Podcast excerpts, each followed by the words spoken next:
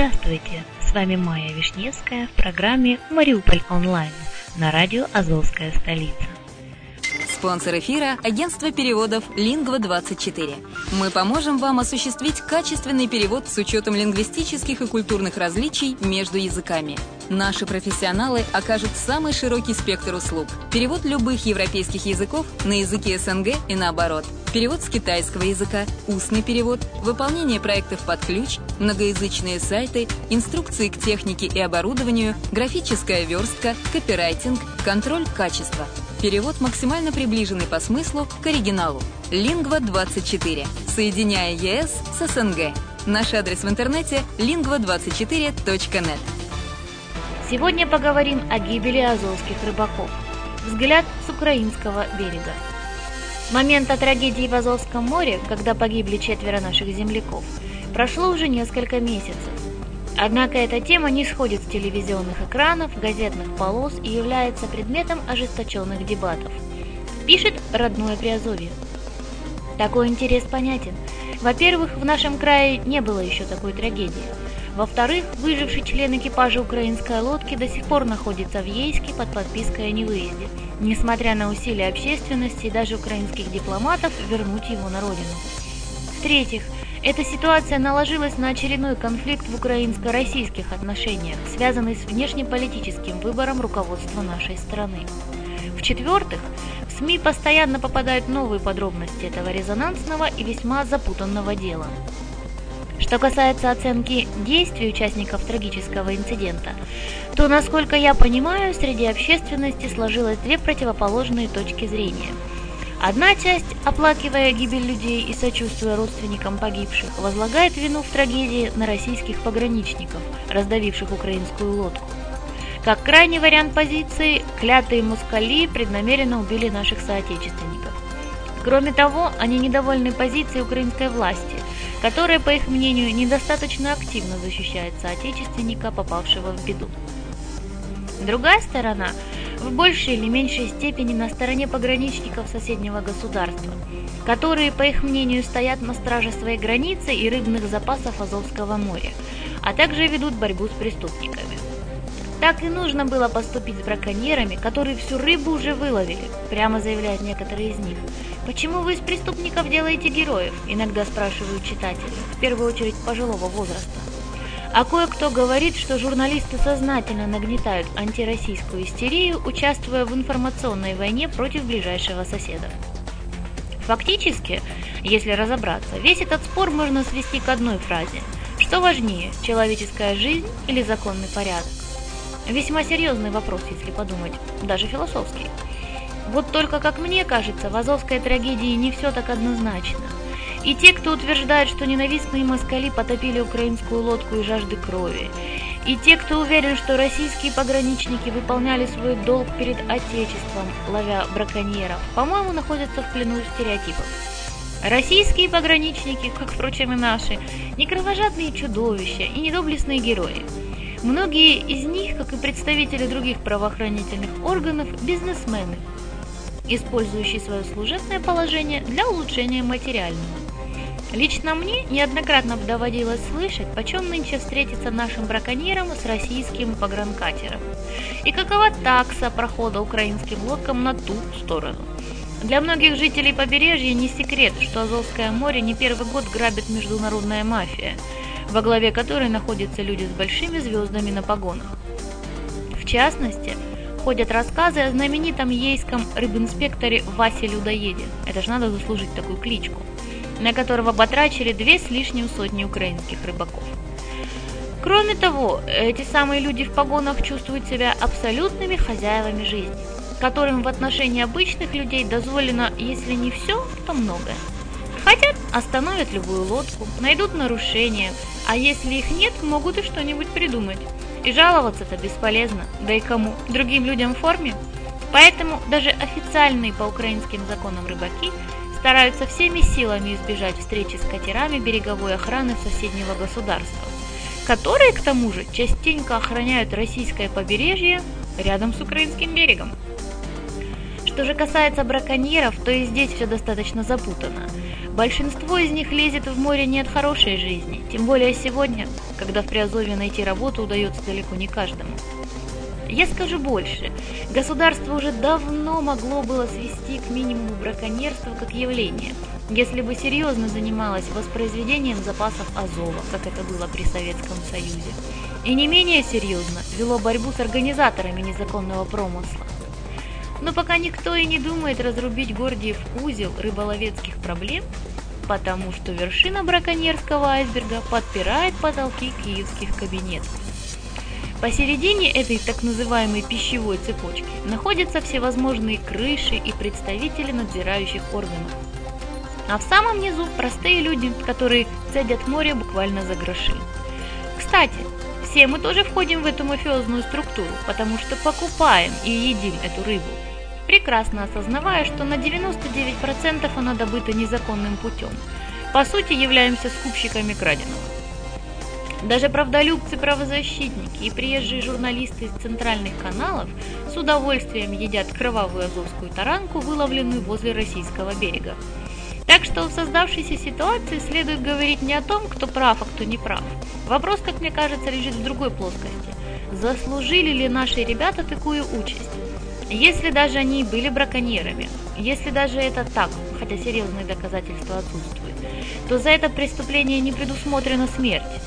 Еще один аспект. В любой спорной ситуации больше спрос людей, состоящих на государственной службе, потому что они выполняют функции державы, принимали присягу и должны служить примером для штатских в соблюдении законности, гуманизме, уважении, соблюдении прав и свобод граждан, мирного разрешения пограничных споров, в частности. Фраза взята из федерального закона о пограничной службе в Российской Федерации. Если наши ребята и были в чем-то виноваты, то они за свои действия ответили сверх меры своей жизнью. А вот будут ли отвечать российские пограничники – огромный вопрос. Теперь, если можно, немного о самом видео, наделав им так много шума. Кратко напомню, что в нем показана погоня, в результате которой происходит столкновение катера и лодки, а заканчивается оно тем, что единственному выжившему украинцу бросают спасательный круг. Событие фиксируется с борта российского погранкатера. Запись любительская, достаточно плохого качества. На нем не видно ни долготы, ни широты, ни времени записи. Невозможно установить ни номер лодки, за которым идет погоня, ни чем занимается ее экипаж. Но некоторые подробности поведения людей в погонах рассмотреть все же можно. И здесь возникает ряд вопросов. Первое. Российские пограничники одеты явно не по форме, а точнее они в футболках и шортах а то и трусах. Это несомненное нарушение правил несения пограничной службы. Стало ли оно одной из причин трагедии, судить не берусь. Но кем являются эти молодые люди, один из которых явно не бритый? Пограничниками или, допустим, пиратами установить по их внешнему виду невозможно. Может, правда, в погранвойсках Российской Федерации сейчас можно так одеваться при выполнении боевых задач? Второе. Судя по записи, пограничники устроили форменную охоту за лодкой, как за каким-то зверем. Адреналин зашкаливает. Иногда слышны возбужденные возгласы «дави их», «давай еще пару раз». Они уже с водой стоят.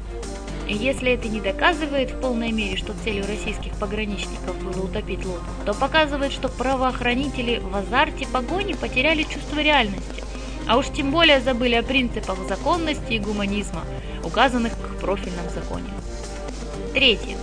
Наконец, когда маневрируя перед столкновением, лодка делает полукруг и ложится на встречный курс, обходя катер по левому борту, отчетливо видно, что катер доворачивает влево, нарушая пункт 36 правил плавания по внутренним водам Российской Федерации, в котором говорится, если два судна идут встречными курсами таким образом, что может возникнуть опасность столкновения, то каждое судно должно изменить курс вправо с тем, чтобы они могли разойтись левыми бортами.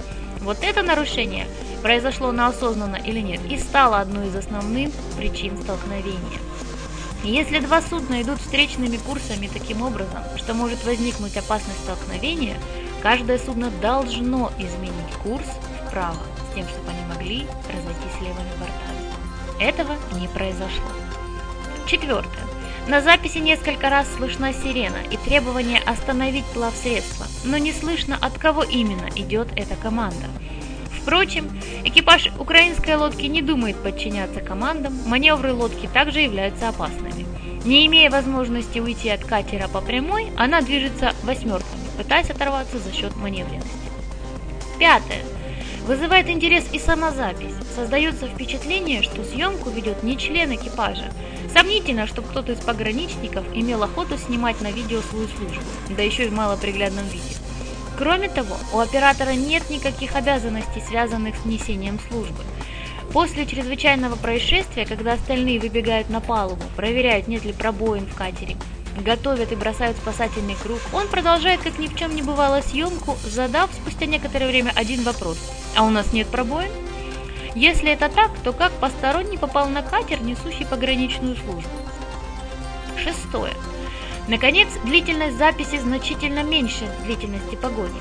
Продолжительность видео, попавшего украинским журналистам, 11 минут 22 секунды. В то же время, как указано в рапорте об обнаружении признаков преступления от 18 июля 2013 года, составленного заместителем начальника отделения дознания и административной практики ФСБ России по Краснодарскому краю, капитаном юстиции Сметанкиным, копия которого попала в распоряжение автора, катер российских пограничников заметил украинскую лодку в 18.10 по местному времени, а столкновение произошло в 18.28. Таким образом, преследование продолжалось 18 минут. Следовательно, запись, переданная украинским правоохранителям, которую потом опубликовали украинские СМИ, неполная.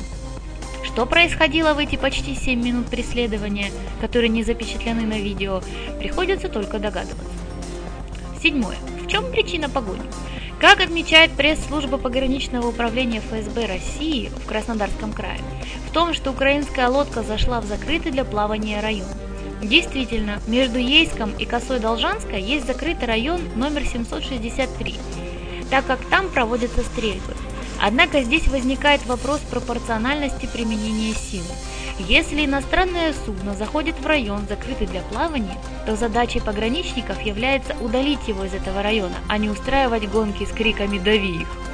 Но если даже пограничники хотели задержать украинских рыбаков, то все последующие события говорят только об одном – об их полной профессиональной непригодности. Задержание не проведено, судно затонуло, а вместе с ним погибли четыре человека. В чем же тогда было такое серьезное нарушение, из-за которого погибли люди? И, наконец, последний вопрос. Если в Азовском море до сих пор нет границы, то что здесь делают пограничники? Исходя из соответствующего договора между Украиной и Россией, наше море является внутренним морем обеих стран. Случай уникальный и требующий особого режима его охраны. Или у каждой страны должна быть своя зона ответственности, или море должны охранять совместные межгосударственные структуры. Но на самом деле ничего этого нет. Правовой статус моря трактуется по-разному. Если для украинских пограничников обязательно является так называемая линия президента, по сути морская граница, проведенная в одностороннем порядке и не признаваемая другой стороной, то россияне трактуют договор абсолютно по-другому. Раз Азовское море является внутренними водами обеих стран, а конкретный смысл этого понятия не определен, то российская юрисдикция распространяется на все море. Поэтому российская береговая охрана может проверять все суда во всей акватории моря, чем они, собственно, и занимаются. Но что же тогда остается Украине? Или сильный получает все, а слабый только договор о дружбе? На сегодня все. Спасибо вам за внимание. С вами была Майя Вишневская на радио «Азовская столица».